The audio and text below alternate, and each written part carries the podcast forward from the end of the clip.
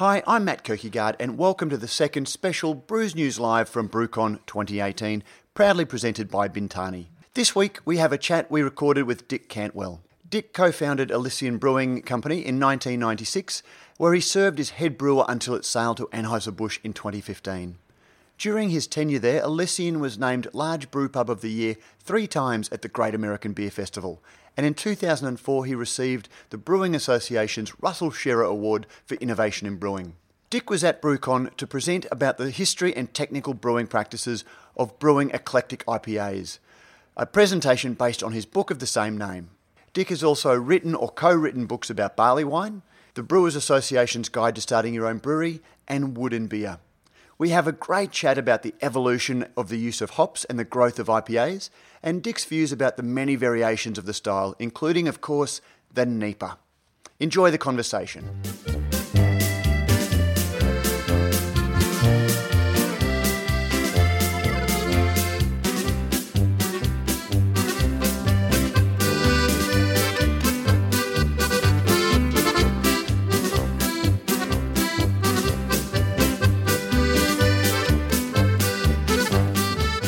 Dick Cantwell, welcome to Radio Brews News. Thanks. Thanks for having me. Now we're actually speaking before your uh, your, your speech about brewing eclectic IPAs. Uh, so uh, I'm hopefully not going over too much of the things you'll be talking about this afternoon, but. The India Pale Ale really is the workhorse of the the craft beer industry. It, it, it, it both ignites excitement in people. It's the mainstay of many breweries, and we're also seeing it as being the you know, really uh, malleable and evolutionary beer style that is going in all sorts of different directions. What is it about that one style that makes it um, such a, an exciting style within the craft industry? I think you kind of just answered your question by asking it. Um, you know, IPA has been uh, a show off style. It's in the U.S. It's it's the most popular craft brewing style. Uh, it was a it was a style that American craft brewers and home brewers discovered early on from brewing history. That was kind of kind of on the stylistic scrap heap.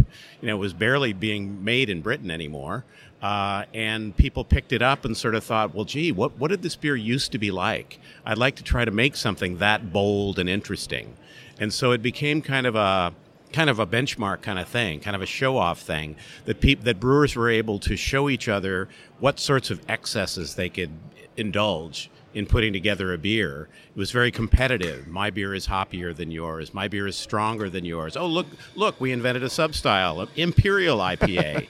um, and so people have just sort of run with that and continued to find new ways to express themselves within that even very broad category. I spoke to a brewer this week about a style that we will get to, but he described uh, hops as being something that's very easy for non brewers to understand. Um, and I took from that that he meant that uh, the mainstream lagers were ever less bitter, they were ever less hoppy. Um, a lot of the traditional beer styles were maybe malt or yeast driven, and then suddenly with the American Pale Ale uh, that evolved in the 1980s, you suddenly had this one standout ingredient that was very easy to understand, and there was not much subtlety to it. Is, is that a, a, reasonable thesis? Do you think? Well, I think so. Um, yeah, I mean, because it's certainly a way to contrast bold and flavorful beers with a lot of what came before, you know, just the stuff that was being pumped out by industrial brewers. Um, it also ties into, I, I, wonder if he, you know, really, I mean, that's that that says a lot and sa- says even more than I think that brewer intended for to be said. Um, because in the last 30, 40 years or so, you know, we've had types of hops that have produced flavors that are completely unheard of in the history of brewing. I mean, in, in the late 60s, Cascade made its appearance as a, as a hop. And that was something that was way off the charts in terms of fruitiness and distinctiveness and, and bold flavors. Uh, and the, the big brewers, for the most part, were really not into that. Uh, it's kind of surprising that it survived, but it happened to coincide with the arrival of craft brewers, and in particular, uh, by its use by Anchor Brewing and its Liberty Ale, and by Sierra Nevada in its pale ale and eventually in its celebration ale. And those were kind of iconic beers that a lot of early homebrewers and craft brewers seized on. And they wanted to emulate that. So that kind of cemented Cascade as the new revolutionary hop. And we went on from there.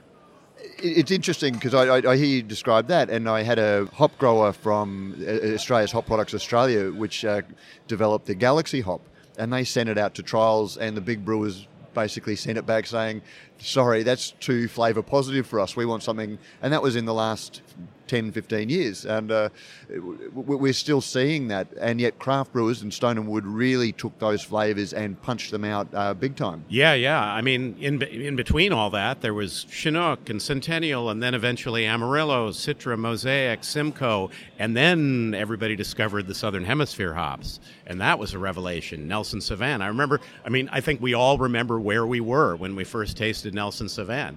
And Galaxy had that kind of effect too. And yeah, you're right. Stone and Wood brought that to the world, and the rest of us are glad they did. But does that make um, and I could get myself into trouble for this question. Does that make hops the Fifty Shades of Grey ingredient? You know, it's it's not great writing, but it's just easy, easy and accessible for, for, for people to get. Right. I once made a beer called Fifty Shades of Green. but uh, so is it just something that everyone you know? There's a subtlety to yeast characters that isolate a lot of people, and I find that even now Hefeweizens or Belgian beers that have that slightly funky character, um, people like cheese sticks or cheese slices, um, and as soon as there's some white mold around outside, uh, or even blue mold inside, uh, that can be off-putting, and I, I, find yeast characters can do that to, to people. Um, are, hops just something that people can get and they, they know that they're drinking something different um, on, on an easy level, or is that or hops much more dynamic uh, and uh, substantial ingredient than that? Well, I think both. I think you can experience hops on many levels depending on your level of interest. Um, if if you just want to pick up on the difference between an industrial beer and a craft beer, you're often going to be able to point at the hops. But if you want to get into the minutia of it and pick up on the different elements of different hop varieties that express themselves in different ways in different beers, usually based on their their their components of essential oils. I mean, there are all sorts of ways to analyze them, but um, hops are a subject that gives back as much as you're willing to put in. That's that's uh, I, I, like that. I'll uh, steal that. Um, you talked about when uh, IPAs were discovered. Mine's hoppier, mine's stronger. We've got imperial, and then suddenly we had the black IPA um, come out, which is almost sort of antithetical. You know, it's, it's almost a well, it's an oxymoron. it is an oxymoron, um, but. It, is it still a IPA or is it a whole different style? I think it's a whole different style. I mean, by definition, it can't really be an IPA. I mean, before they actually made their appearance, I used to joke about that. I'd say IPAs are so popular, I'm going to make a dark one. and then somebody did. so, I don't know. I mean, I do treat uh, the black IPA mm, sort of in passing in the book that one of the recipes is a black IPA because it in- incorporates chocolate and coffee. Yep. Um, and then there are other ones too. Belgian IPA is that really a Belgian? Is that really an IPA? I mean, is it a Belgian pale ale that's hopped like an IPA, or is it an IPA that's brewed with Belgian yeast, or is that the same thing? And then there's session IPA, which takes it down a notch in terms of you know its intensity and its alcoholic strength. And then there are all the ones that I get into using fruits and vegetables and herbs and spices and all that. It's almost IPA. You put IPA into the name of your beer because it gives you a marketing tag as opposed to accurately describing the style. And I find the session IPA, I my personal name for that is unbalanced pale ale, um, because I, I, think that that's what that's occupying the, the space that the, the, the, pale ale should be. And if it's too hoppy to become an IPA, it's almost um, getting out of that balance. Do you have any views about that? That's a well, it's a line extension for sure. Yep. It's an extension of a very popular brand that you hope will reach across many different styles. you know, kind of the way, but there are like nine different kinds of Bud Light. They'd call everything they make Bud Light if it sold as well as the original one. And IPA has, has, you know, you call something an IPA, and people are at least going to take a look at it. Yep. Can you have a, a saison IPA, or you know, are, are we starting to get into that the, the realm well, of the, the, you know, the I'd have to think about that, but why not? You know, hop it like that. Um, you know, a sour IPA, that's kind of a that's almost antithetical too, because the reason hops came into general use were because they suppressed bacterial infection.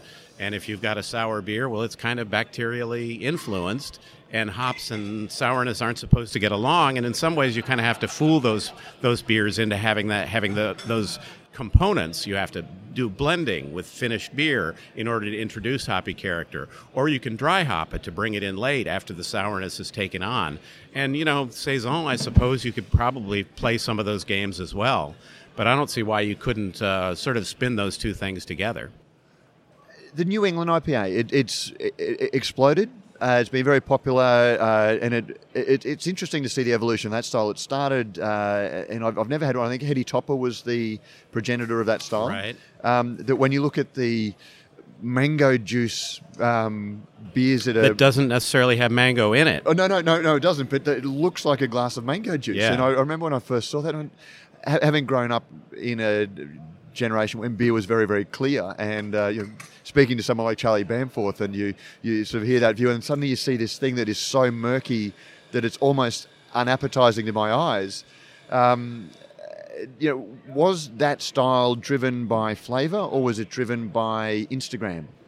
Well, probably both, I suppose. And, you know, before I really get to that, I'm kind of mystified by how divisive the New England IPA has been in our industry. I mean, there are people who are long established brewers who feel that it's really important to take a stand against it. Uh, and that just makes people dig in that much more with more that but much how, more commitment. How, how, can you be against a beer like it? I, I, agree. How can you be against a beer style? You cannot like it. I, yeah, I get that. And and maybe it will pass you know, maybe it won't. I mean, one thing that I think is fascinating about it is that it's really kind of revolutionized the use of hops in some ways. Those beers don't have very high, they're not very high in IBUs typically, and yet they have this massive hop component. So they're u- using hops in a way that, in, that announces themselves.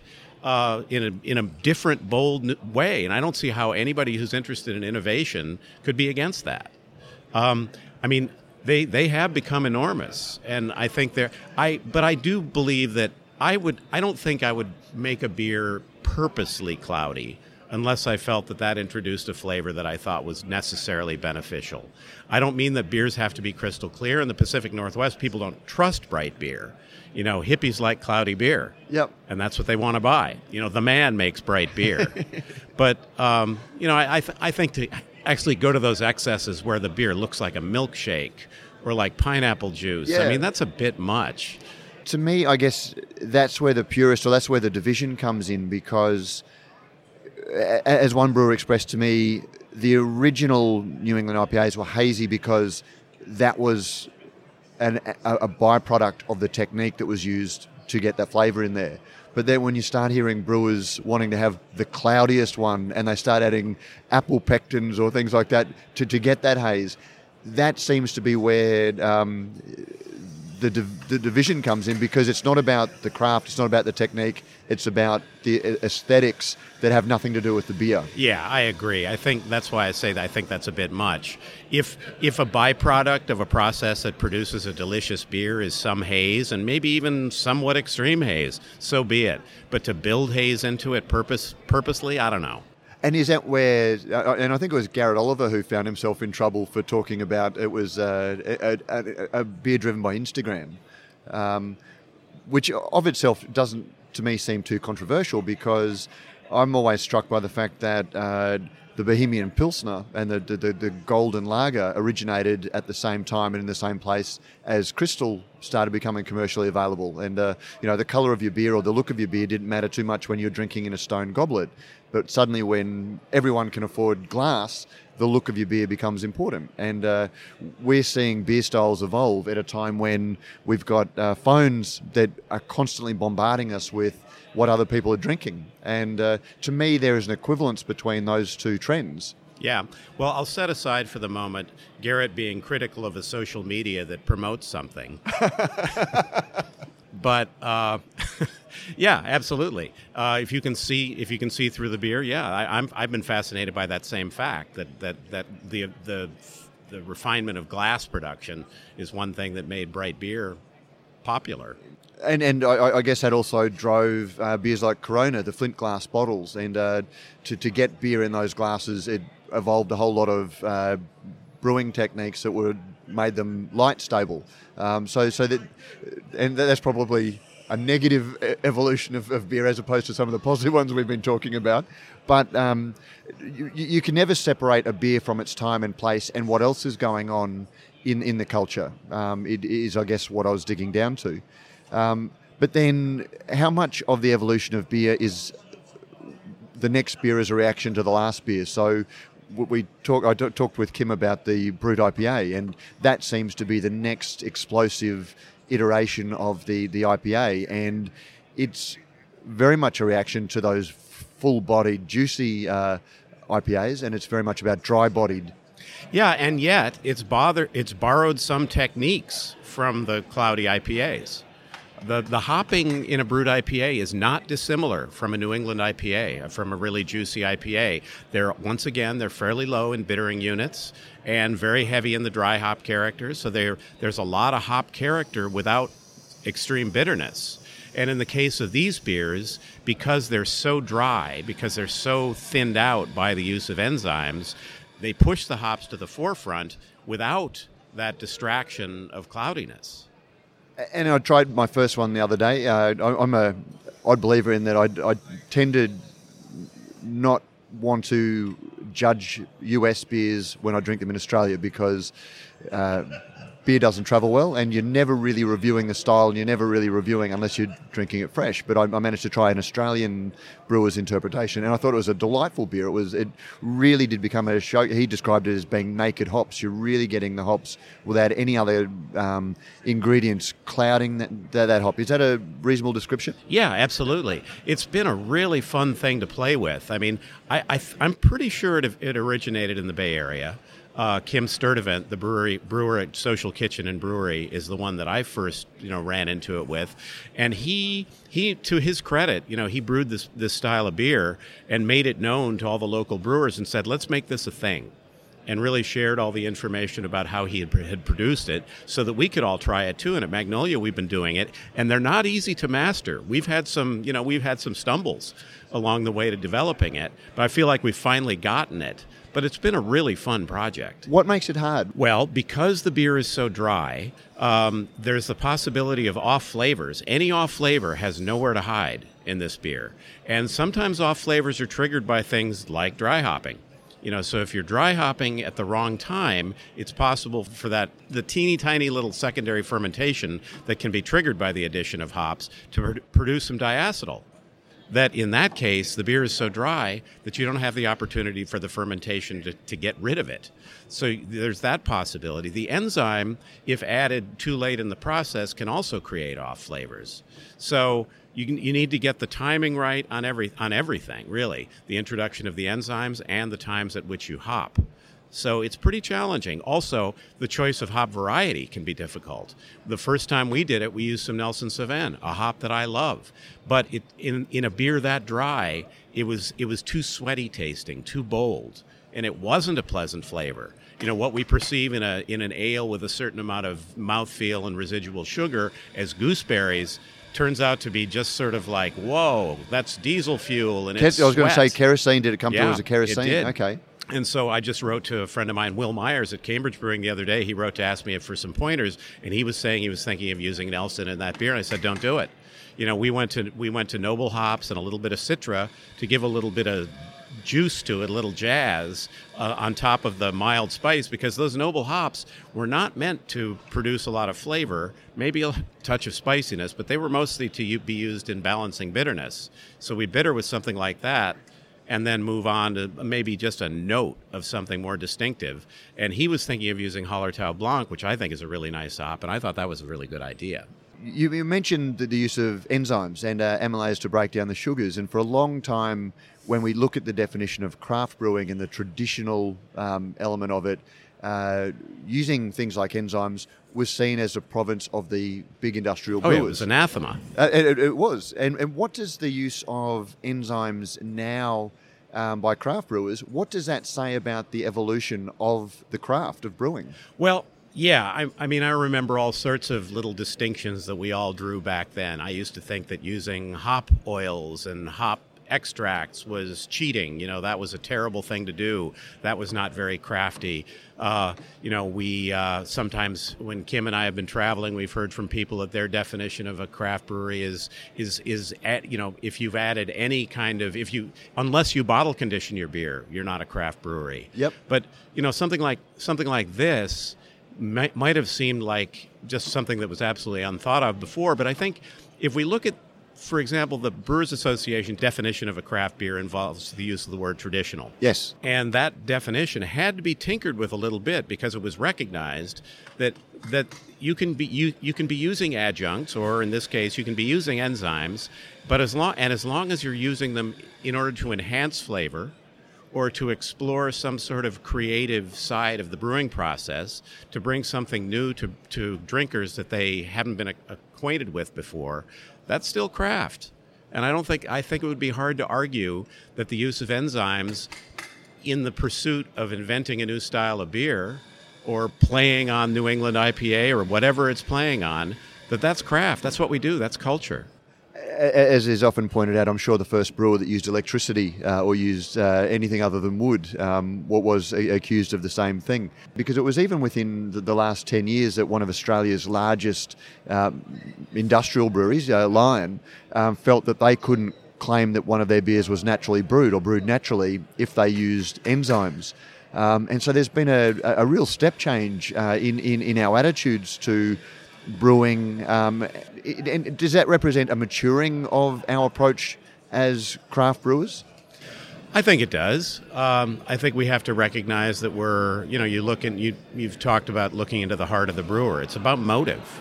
We're trying to make delicious beer, um, not by the use of um, artificial ingredients. These are natural ingredients. We, we, I mean, it's it's about beer. We're trying to make delicious beer who makes the distinction about the motive then? I mean, who, who, who, who, gets to judge? Is it the Brewers Association or is it the consumer? Well, judgments about motive. I mean, the consumer doesn't necessarily think all that much about motive. You know, the consumer is mostly concerned with what's in the glass. Um, we hope, you know, as craft brewers, as independent brewers, we hope that the consumer cares about who makes the beer and what their motive is in terms of social consciousness and caring for their employees and having a relationship with their consumer. Um, I don't know. I mean, who judges the motive? Uh, it's. I mean, that's that's a tough one ultimately the market decides. And I, I, guess my, if I could answer my own question, it's uh, very much about transparency and brewers being open about who they are and what they do, and then consumers will value. Is that a, a reasonable? I think so. I think I think it is about transparency. If you're trying to hide something because you think it's somehow shameful, well, then you've sort of shamed yourself. and if but if you share, and the craft brewing movement has been very open about its processes, you know, and that's one reason we're all so friendly and interesting and share so much so freely. Uh, but as long as you let people know what the process is and bring them into that process, um, and invite their feedback and all that stuff. That's where honesty lies. Now, we, we might move on to your book. Um, we've talked a lot about IPAs generally, but you've uh, got a book out at the moment, Brewing Eclectic IPAs. Um, what is an eclectic IPA? Well, it's IPA augmented by the use of other ingredients uh, fruits, vegetables, herbs, spices, coffee, chocolate, uh, even covering stuff like uh, sour treatments and, and the use of uh, wood aging. It sounds like you've given a, a roadmap or a manual to take stylistic uh, evolution of the IPA even further?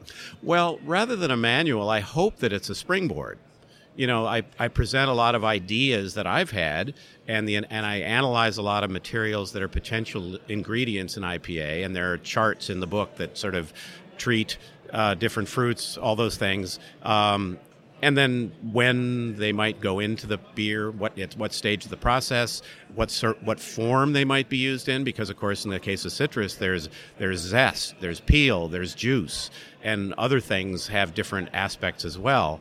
So I think more than anything, I, it's a book about recipe formulation and and the sources of inspiration. And I hope in there that people would read it and not only take some of the ideas that I think are interesting, but get their own ideas and build on it that much farther. How much further can IPA go? well, I don't know. I, don't, I, think that's impossible to predict. We talked a bit earlier about uh, stretching it, stretching its parameters, and also spinning different styles into IPA, all that stuff. We also talked about brut IPA. I mean, you know, I, I hadn't heard of brut IPA a year and a half ago, uh, so that w- I wouldn't have been able to anticipate that. And I, I like to think there are any number of other things that will pop up that we haven't thought of yet is the constant quest for change or constant quest for new something that is ultimately self defeating in craft beer? Is that going to lead to, whilst it's exciting now, does that exhaust the consumer ultimately? I don't think there's any question the consumer at times is a bit overwhelmed. Um, there's endless choice out there. Um, you know, you can't fit an infinite number of beers on a shelf or on any sort of product lineup. So there is it's sort of self-limiting that way. Um, but people do seem to be into it. People seem to have, you know, the human mind has a pretty uh, elastic uh, capacity. We've talked a lot about hops, and hops really define IPAs. Um, are we going to see malt, for example, make a comeback uh, in, in IPAs in other than um, you know, as a black IPA, which we, we talked about, you know, is, is there scope for development of the, of the malt profile of beers? Sure. I mean, you know, we're seeing an explosion of micro malteries, malteries in the U.S. Uh, and I think to some extent in other countries as well. Um, and those those are taking heirloom varieties of malt, bringing them back uh, encouraging cultivation of barley varieties that we haven't seen in some time that many most brewers have never brewed with. So sure, I mean that presents a possibility. I mean we've talked mostly about hops and the essential oils, the terpenes in them that can combine with some of these ingredients we're talking about.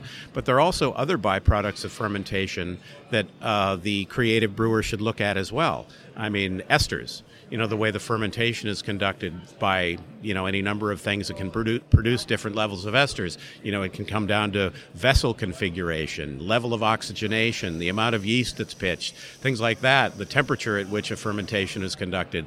These create flavors that can also be consulted in the use of other ingredients. So it's not just it's not just hops. It's not just I mean it's also malt, but it's also esters and thiols and aldehydes and all sorts of things that come about as natural byproducts of fermentation.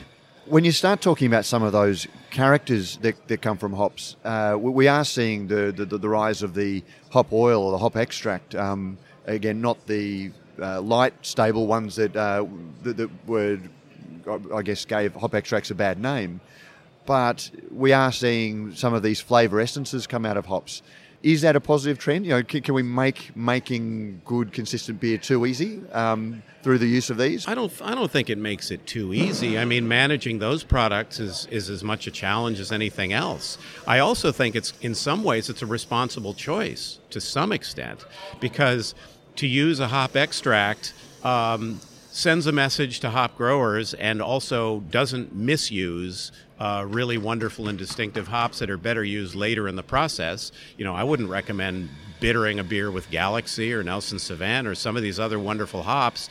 And uh, if you can, if you can do that first hop addition with a hop extract, you also increase your yield you know you've got less hop material in the in the kettle in the whirlpool and that's one of the challenges of making these heavily dry hop beers as well that you can put so much in there that it that you've got this this this enormous quantity of mud that you've got to sort of separate from the other beer.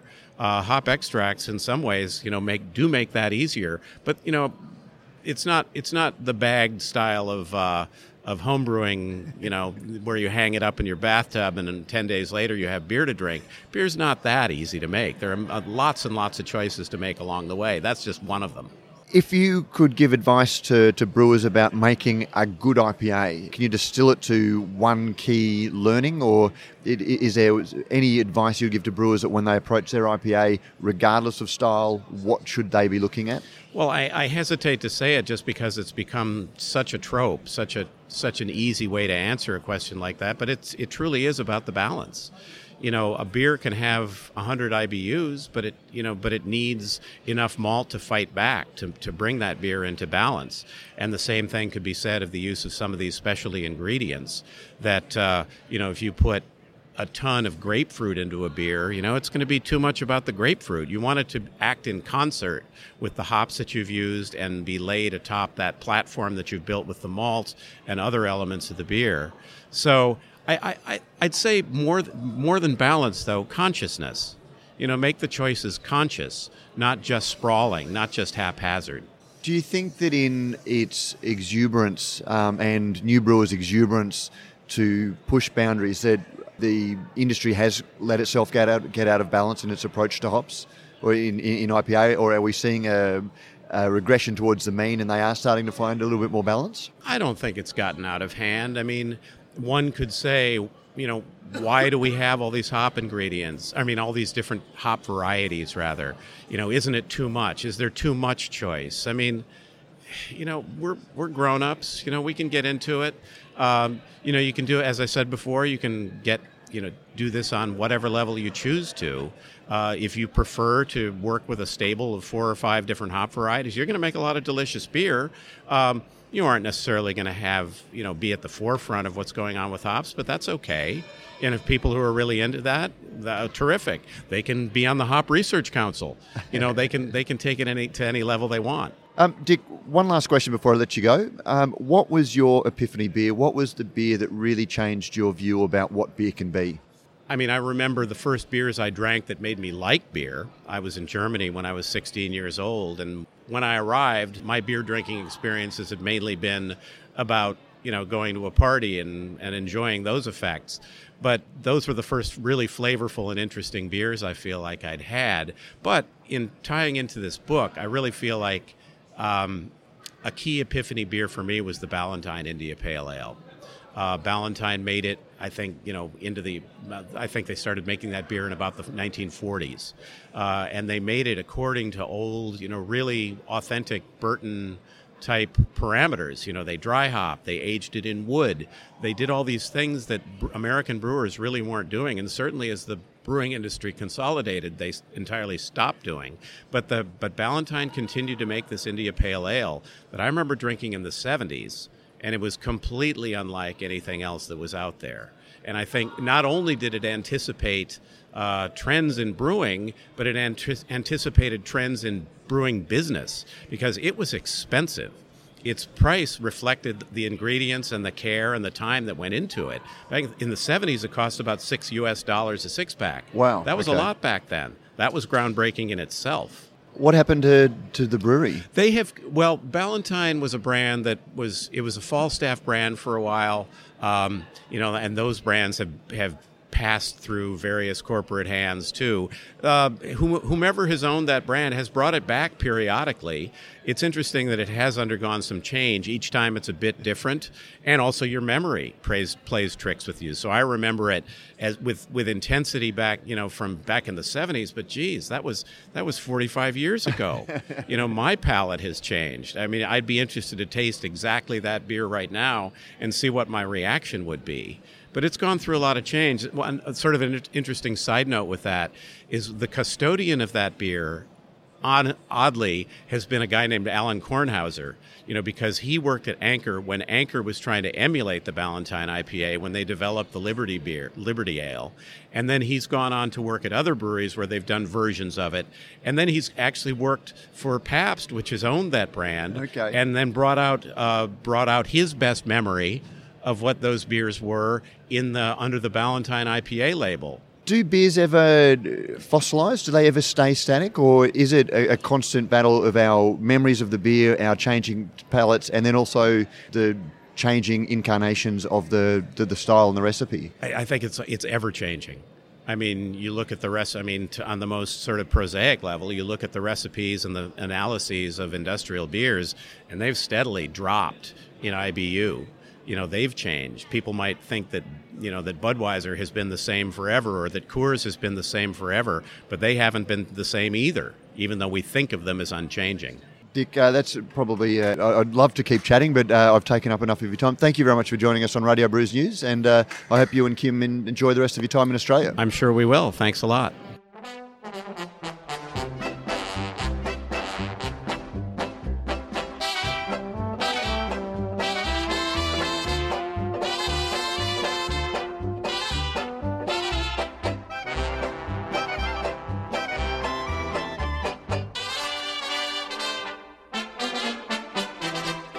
Was Dick Cantwell. We thank Bintani for helping us to take the show on the road and get to BrewCon 2018. It was a terrific opportunity to generate some great content for you, our listeners, and you'll see us out and about much more often thanks to our presenting partners like Bintani. If you like what we do at Radio Brews News, you can help us out in a number of ways yourselves. You can sponsor the show, either by a small monthly contribution or through a one off donation. You'll find links on how to do that in the show notes. You can also review the podcast on iTunes or your favourite podcasting service, or even just give us a shout out on your favourite social media platform, all of which helps other people to find out about the show. You can also tell us what you think about the show and what's going on in the beer industry by emailing us at producer at brewsnews.com.au. All letter writers will receive a Brews News bottle opener, and our good friends at Beer Cartel sponsor our letter of the week. We will choose an email, a tweet, or a comment each week, and Beer Cartel will send the author a mixed six pack plus a Brews News bottle opener. We thank Beer Cartel for all of their support.